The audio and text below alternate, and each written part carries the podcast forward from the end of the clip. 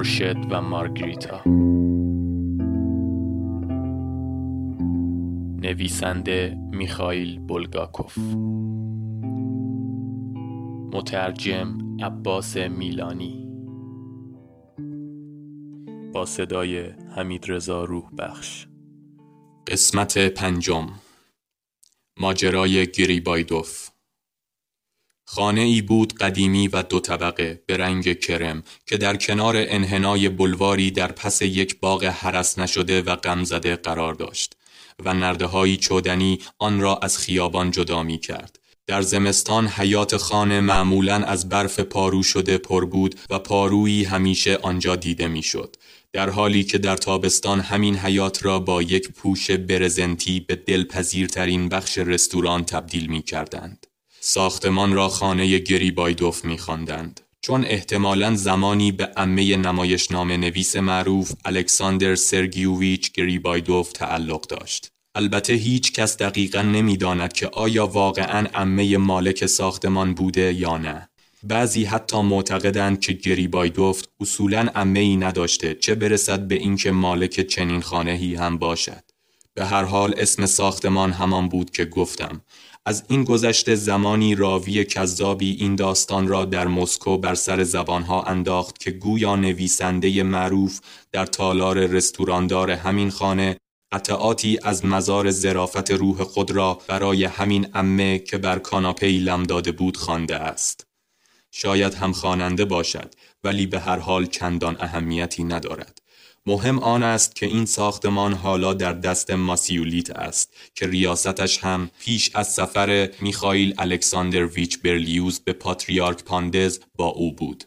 هیچ کس و مخصوصا اعضای ماسیولیت این محل را دیگر خانه گریبایدوف نمیخواندند. همگی صرفا عنوان گریبایدوف را استفاده می کردند. دیروز دو ساعت در گریبایدوف تو صف ایستادم.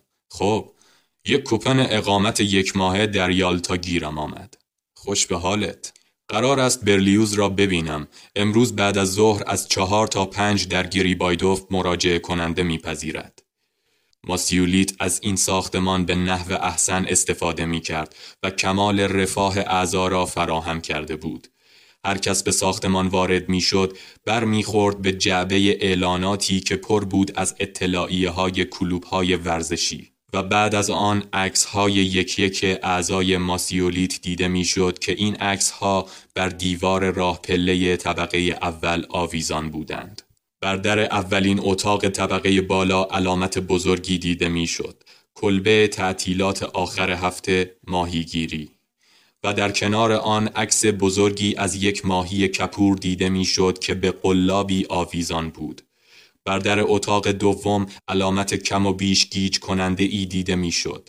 کپن اقامت یک روزه خلاق با میم واو پدلوژنایا تماس بگیرید. بر در بعدی پلاک کوتاه و کاملا نامفهومی آویزان بود که بر روی آن نوشته شده بود پرلیجینو. از آنجا به بعد یک مراجعه کننده اتفاقی به علائم بیشماری برمیخورد که هر یک بر درهای چوب گردو چسبانده شده بود. جلو طولانی ترین صف که اول آن در طبقه پایین و مقابل اتاق دربان بود دری قرار داشت که همواره زیر فشار مراجعین ممکن بود هر لحظه از جا کنده شود و بر آن علامت امور مسکن دیده می‌شد. آن طرف امور مسکن پوستر درخشانی آویزان بود در پوستر صخره ای دیده می‌شد که در قله آن مردی تفنگ به دست با روپوش مخمل قفقازی بر اسبی سوار بود پایین صخره یک محتابی و چند درخت نخل دیده می‌شد. روی محتابی مرد جوان موکوتاهی نشسته بود که با نگاهی جسور و شتاب زده قلمی به دست داشت و به بالا نگاه می کرد. این کلمات هم دیده می شد. تعطیلات نویسندگی از دو هفته داستان یا رمان کوتاه تا یک سال رمان بلند. معمولا مقابل این در هم صفی تشکیل می شد. البته این صف چندان طولانی نبود فقط حدود 150 نفر در امتداد پیچهای ناگهانی و پستی و بلندیهای کریدورهای گریبایدوف علائم دیگری هم دیده می‌شد. مدیریت ماسیولیت، صندوقهای شماره دو و سه و چهار و پنج، هیئت سردبیری، مدیر ماسیولیت، اتاق بیلیارد و سپس دفاتر سازمانهای وابسته قرار داشت و بالاخره می رسیدیم به تالار رستوراندار که در آن امه با لذتی فراوان به کمدی برادرزاده نابغهش گوش داده بود. هر بازدید کننده گریبایدوف البته به جز آنها که به کلی فاقد هر گونه احساساتی بودند فورا متوجه می شدند که چقدر زندگی اعضای خوشبخت ماسیولیت راحت است و لاجرم عمیقا حسادت می کرد و در عین حال فورا به زمین و آسمان لعنت می فرستاد که چرا اندکی استعداد ادبی ارزانیش نداشته و بدون این استعداد هم که نمی شود حتی کارت عضویت ماسیولیت را به خواب دید. همان کارت قهوه‌ای رنگی که همه اهالی مسکو می‌دانستند و بوی چرم گران قیمت می‌داد و حاشیه کلفتی از طلا داشت. کیست که حسادت نکند؟ احساسی است نفرت آور. ولی خودتان را یک بار هم که شده جای آن بازدید کننده بگذارید. آنچه در طبقه بالا می دیدید کل ماجرا نبود. تمام طبقه همکف خانه امه رستوران بود و آن هم چه رستورانی. به حق بهترین رستوران مسکو شناخته می‌شد. علت معروفیت رستوران نه دو اتاق تاق ضربی آن بود و نه تصویر اسبهای کرنگ با یالهای پریشان بر دیوار و نه چراغهایی که روی هر میز قرار داشت و بالاخره علت معروفیت قدغن بودن رستوران برای عوام و ناس هم نبود بلکه دلیل محبوبیت بیش از هر چیز غذای رستوران بود گریبایدوف با قیمتهای بینهایت معقول از هر رستورانی که در مسکو نام می بردید سر بود. به همین خاطر گفت و شنودی که راقم این سطور در کنار نرده های گریبایدوف به گوش خود شنید چندان هم عجیب نیست. آمبروز امشب کجا شام می‌خوری؟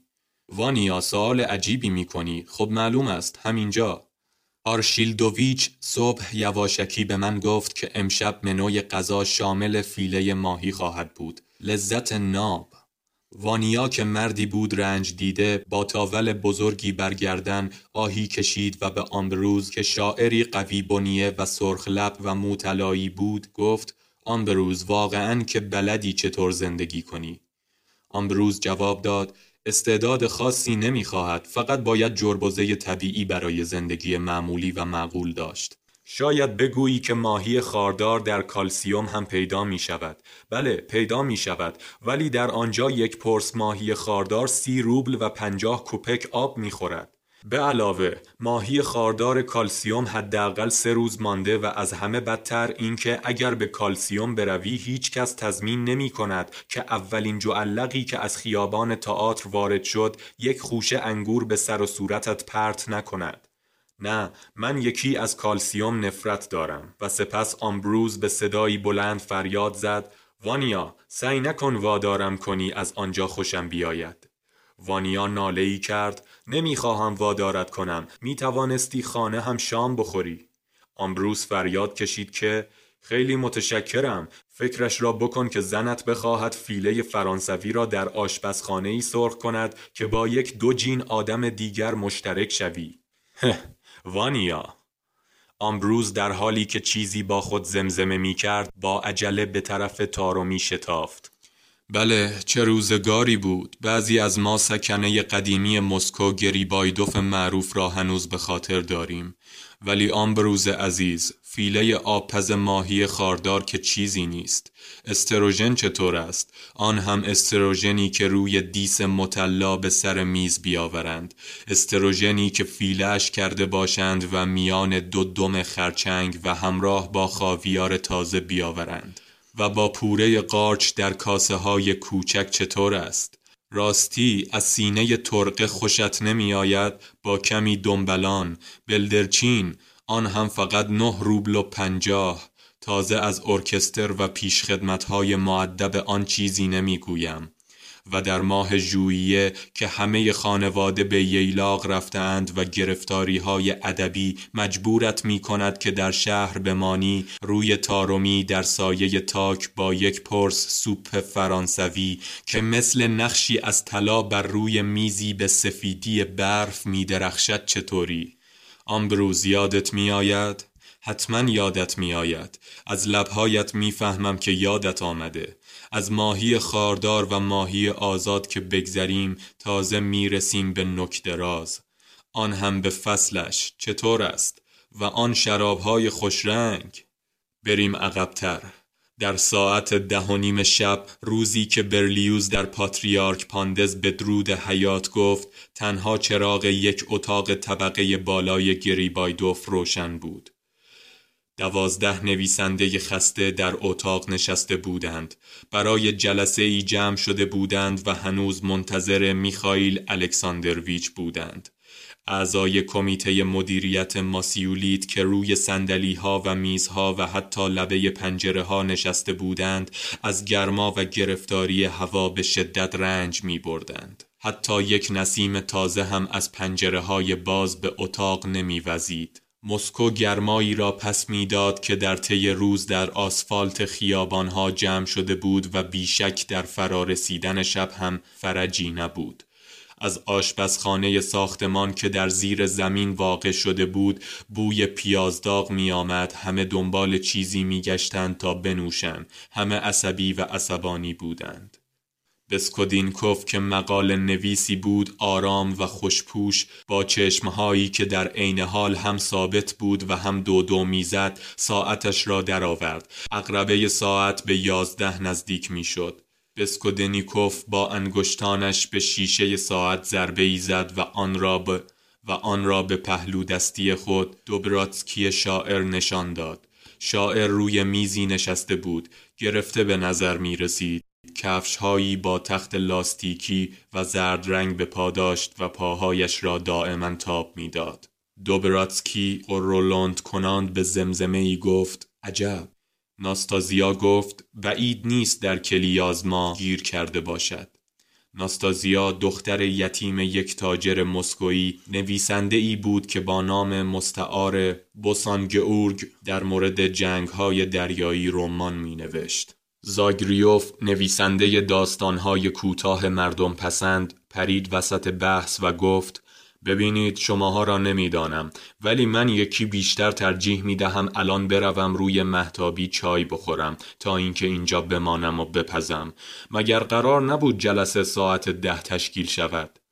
بوسان ارگ که می‌دانست استراحتگاه تابستانی نویسندگان در نزدیکی کلیازما موضوع حساسی است با معصومیت حساب شده ای گفت الان قاعدتا هوای کلیازما عالی است و ادامه داد حتما آنجا الان بلبلها آواز می‌خوانند. من که به دلیلی معمولا خارج از شهر بهتر کار می‌کنم مخصوصا در بهار. هریون نیموس رمان نویس با کینه و حسد تلخی گفت سه سال است که حق اشتراک خودم را می‌پردازم تا شاید زن بیمارم را به این بهشت بفرستم. ولی هیچ وقت چیزی در افق پیدا نشد. کف منتقد که بر لبه پنجره نشسته بود فریاد زد بعضی ها از بعضی ها خوش اقبالترند کاریش نمی شود کرد. چشمهای بسانگ ارگ برقی زد و در حالی که صدای بم زنانش را آرام کرده بود گفت رفقا نباید حسود بود. آنجا فقط 22 ویلا هست و تنها هفت ویلای جدید هم در دست ساختمان است. در مقابل سه هزار نفر مثل ما عضو ماسیولیت هستند. کسی از گوشه ای اظهار نظر کرد که 3111 نفر. بوسان دنباله حرفش را گرفت. خب بفرما چه می شود کرد؟ طبعا ویلاها به کسانی داده می شود که استعداد بیشتری داشته باشند. گلوخاریوف فیلم نام نویس واقواقی کرد و گفت به کسانی داده می شود که در رأس باشند. بسکودینکوف با دهن در ری تصنعی اتاق را ترک کرد. یکی از آنها پنج اتاق پرلیچنوف را در انحصار خود دارد. دنیسکین داد زد لاوروویچ شش تا اتاق دارد و ادامه داد اتاق نهارخوریش با چوب بلوط تزئین شده. آبابکوف داد کشید که فعلا مسئله این نیست مهم این است که ساعت یازده و نیم شده صدایی نوید شورش می‌داد. کسی به پرلیجینووی منفور تلفن کرد و اتفاقا شماره را عوضی گرفت و وصل شد به ویلای لاوروویچ. به اطلاع تلفن کننده رساندند که لاوروویچ منزل نیست و به رودخانه رفته. بلبشویی به پا شد. کسی تلفن عجیبی به کمیسیون هنرهای زیبا و ادبیات زد که البته جوابی دریافت نکرد. دنیسکین و گلوخاریوف و کووانت با هم فریاد زدند. نکنه قبلا تلفن کرده. ولی افسوس که فریادها همه بی سمر بود و میخائیل الکساندرویچ اصلا در وضعی نبود که بتواند به کسی تلفن کند. در جایی دور از گریبایدوف در سالن بزرگی که لامپ های هزار شمی در آن میسوخت آنچه تا چندی قبل میخائیل الکساندرویچ بود بر سه تخت فلزی ساخته از روی قرار داشت. در تخت اول جسدی اوریان و آغشته به خون بود با بازوی شکسته و ستون فقرات داغان شده. بر تخت دوم سری دیده می‌شد. دندانهای جلو همه خرد شده بود چشمها باز بود و غم زده و از نور زننده ای که بر آن میافتد پروایی نداشت. و بالاخره بر تخت سوم مشتی لباس کهنه مچاله شده تلمبار شده بود. افراد مختلفی دور جسد بی سر جمع شده بودند. یک استاد پزشکی قانونی، یک آسیب شناس و دستیارش، نمایندگان دادستانی و بالاخره قائم مقام میخائیل الکساندرویچ در ریاست ماسیولیت دور جسد ایستاده بودند. قائم مقام ژلدیبین نویسنده بود که با تلفن از کنار بستر همسر بیمارش احضار شده بود. ماشینی دنبال ژلدیبین رفته بود و او و نماینده دادستانی را حدود نیمه شب به آپارتمان مقتول برده بود. در آنجا اوراق مقتول را مهرموم کرده بودند و همگی سپس به سردخانه آمدند. گروهی که در اطراف باقی مانده جسد مقتول جمع شده بودند مشغول رایزنی درباره بهترین راه حل قضیه بودند. آیا می بایستی کله را دوباره به گردن بخیه می کردند یا آنکه وقتی جسد را برای ادای احترام در تالار اصلی گریبایدوف میگذاشتند باید پارچه سیاهی تا زیر پیشانیش را می پوشاندند میخائیل الکساندرویچ اصلا قادر به تلفن کردن به هیچ جا نبود و دنیسکین و گلوخاریوف و کوانت و بسکودینکوف بی جهت به هیجان آمده بودند. رأس ساعت دوازده هر دوازده نویسنده طبقه بالا را ترک کردند و به سوی رستوران سرازیر شدند. از آنجا پشت سر میخائیل الکساندرویچ حرفهایی زدند. همه میزهای تارومی اشغال بود و آنها مجبور شدند در اتاقهای زیبا ولی خفه کننده داخل ساختمان شام بخورند. رأس ساعت دوازده اولین اتاق از سری اتاقهای داخل ساختمان یک باره به قرشی ناگهان زنده شد و به حرکت درآمد. صدای نازک مردانه ای ندای موسیقی سر داد. ارکستر معروف گریبایدوف بود که گرم کار می‌شد. صورتهای عرق کرده به وجد آمد. از پایی که تصویرشان به سقف چسبیده بود زنده شدند. چراغها به نظر پر نورتر آمد. ناگهان همه کسانی که توی تارومی و در اتاقها نشسته بودند به رقص آمدند. انگار همگی از بند رسته بودند. گلوخاریوف با تامارا می رقصید ژوکوپوف رمان نویس هنرپیشه ای را که لباس زرد به تنداش بغل کرد و به رقص درآمد. دنیسکین کوچولو با بوسانگ ارگ عظیم و جسه میرقصید. یوهان نویسنده که از اهالی کرانستاد بود میرقصید. تولید کننده ای به نام ویتیاکوفتیک که اهل راستوف بود و لکه‌ای به رنگ گل سوسن تمام صورتش را میپوشاند سادلسکی، شپشکین و آدلفینا حضور داشتند و میرقصیدند. و جوانانی که حرفه ناشناخته ای داشتند و موهایشان خیلی کوتاه بود و سر شانه هایشان پنبه دوزی شده بود میرقصیدند. و بالاخره مرد پیر و کهنسالی که خورده پیازچه از لابلای محاسنش بیرون می‌زد مشغول رقصیدن با دختری زرد و لاغر بود که لباس ابریشم پرتغالی رنگی به تن داشت. پیشخدمتها عرقریزان لیوانهای لبالب آبجو را روی سر رقاسان حمل می کردند و با صدایی پرکینه و گرفته فریاد می‌زنند ببخشید قربان.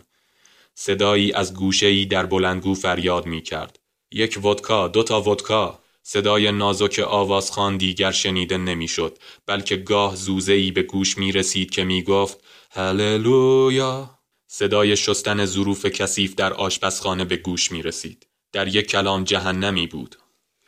حدود نیمه شب در این جهنم تصویری ظاهر شد. مرد چشم سیاه و زیبارویی به ایوان قدم گذاشت. فراک پوشیده بود و محاسنی نکتیز داشت و دستمال سرخی موی سیاه پریشانش را گره می کرد و کشتی او کارائیب را پرچم اسکلت نشان دزدان دریایی و جولی روگر پیموده بود.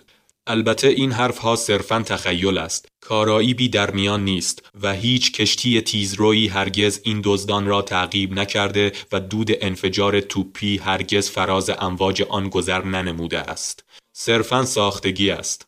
به درختان نحیف نگاه کنید و به نرده های چدنی و به بلوار و به یخهایی که در سطل شراب شناورند و بر روی میز کناری مردی نشسته که چشمهایش مثل گاو نر پرخون است و محشری برپا است.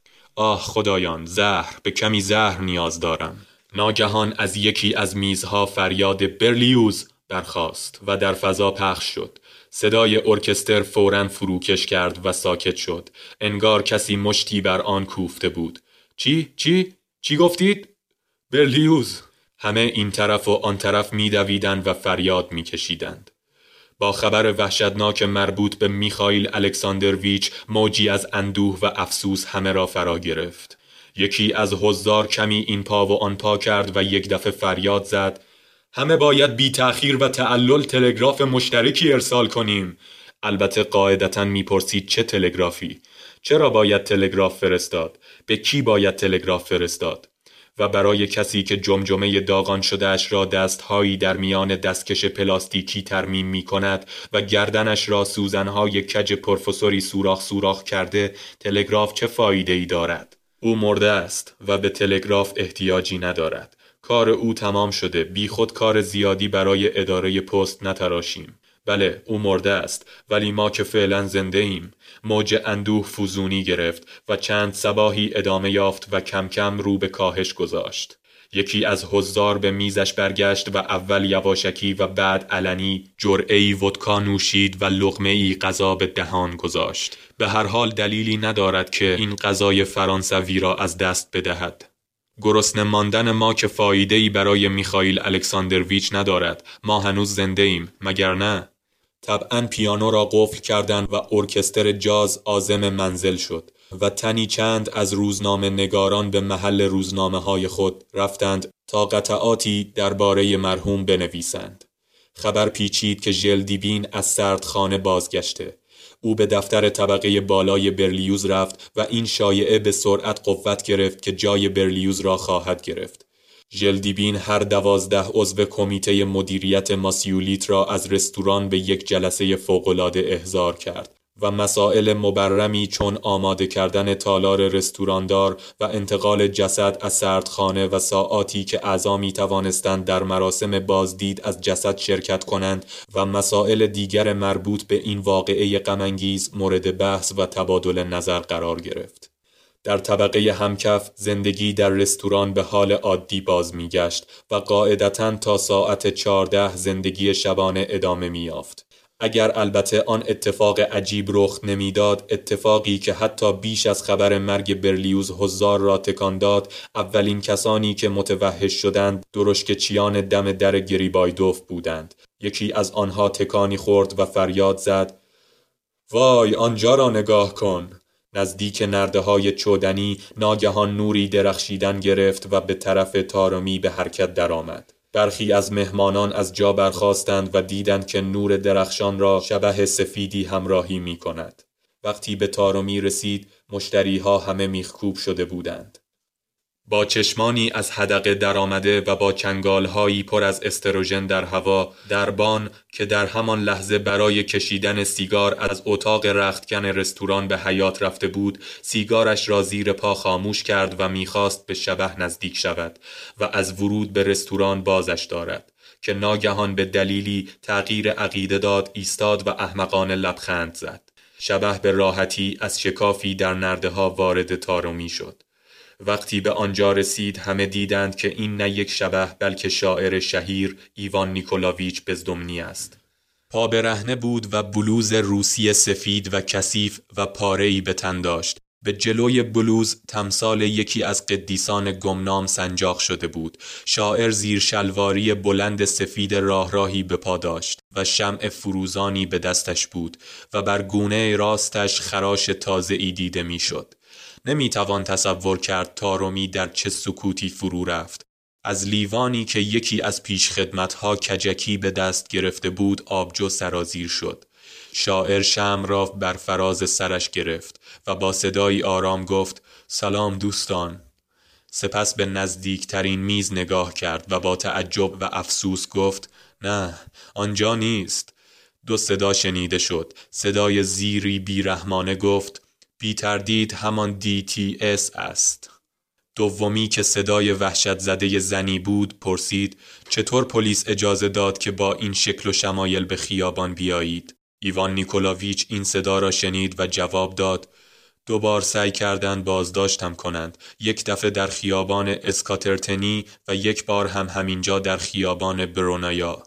من البته از روی نرده ها پریدم و اینطور شد که صورتم خراش برداشت. ایوان نیکولاویچ شمعش را بالا برد و فریاد زد. همکاران هنرمند. صدای لرزانش هر لحظه بلندتر و جدیتر می‌شد. به من گوش کنید. او آمده. فورا بازداشتش کنید. وگرنه آسیبهای بیحدی خواهد رساند. از همه طرف می‌پرسند چی شد؟ چی؟ چی گفت؟ کی آمده؟ ایوان جواب داد یک پروفسور. همین پروفسور بود که امشب میشا برلیوز را در پاتریارک پاندز به قتل رساند. همه به تارومی هجوم آورده بودند و جمعیتی دور ایوان جمع بود. کسی با صدایی آرام و لحنی معدب از کنار گوش ایوان نیکولاویچ گفت معذرت می‌خواهم. ممکن است حرفتان را یک دفعه دیگر تکرار کنید؟ لطفا بگویید که چطور کشته شد. چه کسی او را کشت؟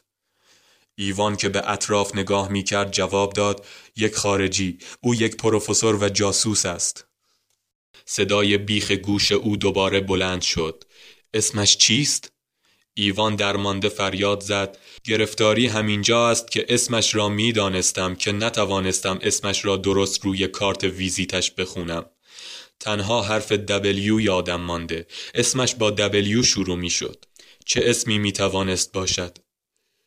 ایوان که با دست پیشانیش را به چنگ گرفته بود از خود به صدایی بلند می‌پرسید وی, وی وای و والتر واگنر واینر وگنر وینتر؟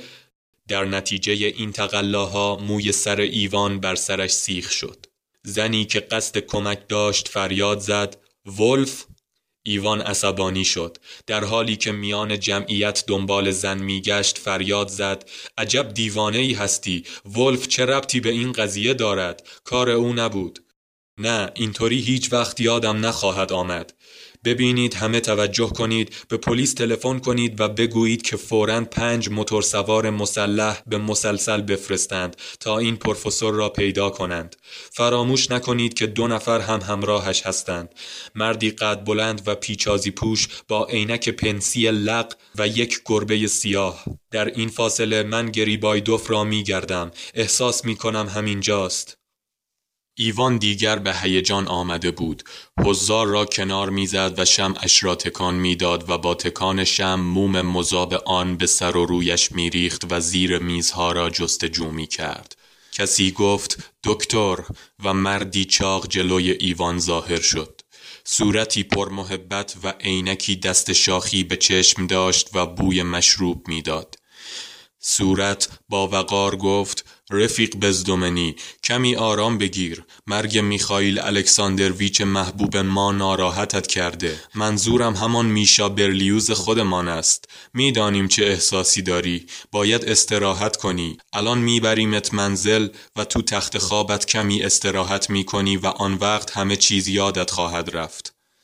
ایوان صحبت صورت را با عصبانیت قطع کرد و گفت مگر نمی‌فهمید که باید پروفسور را گیر بیاوریم؟ آن وقت تنها کاری که تو بلدی این است که بیایی و این مزخرفات را بگویی و وقتم را بگیری؟ صورت که برافروخته بود و عقب نشینی می کرد و افسوس می خورد که چرا اصلا درگیر این ماجرا شده گفت مرا ببخشید رفیق بزدمنی. ایوان نیکولاویچ با نفرتی عمیق گفت نه برای من مهم نیست که کی هستی اصلا نمی بخشمت دردی صورتش را مچاله کرد. شم را از دست راست به دست چپ داد و با پرتاب بازوی خود مشتی به گوش صورت دوست داشتنی کوبید. چند نفر همزمان به نتیجه واحدی رسیدند و خودشان را انداختند روی ایوان. شم خاموش شد. عینک دست شاخی از صورت به زمین افتاد و فورا زیر پا له شد. ایوان که از خود دفاع می کرد فریادهای دلخراش می‌زد که باعث خجالت همه شده بود و تا خود بلوار شنیده می‌شد صدای شکست شدن ظروف و جیغ زنان بلند شد. در حالی که پیشخدمتها ایوان را با حوله می بستند گفتگویی بین دربان و کاپیتان کشتی جریان داشت. دزد دریایی با سردی پرسید مگر ندیدی زیر شلواری پوشیده بود؟ دربان جواب داد ولی آرشیبالدوویچ من آدم بزدلی هستم چطور می توانستم جلویش را بگیرم؟ او جزو اعضا هست. دزد دریایی باز گفت مگر ندیدی زیر شلواری پوشیده بود؟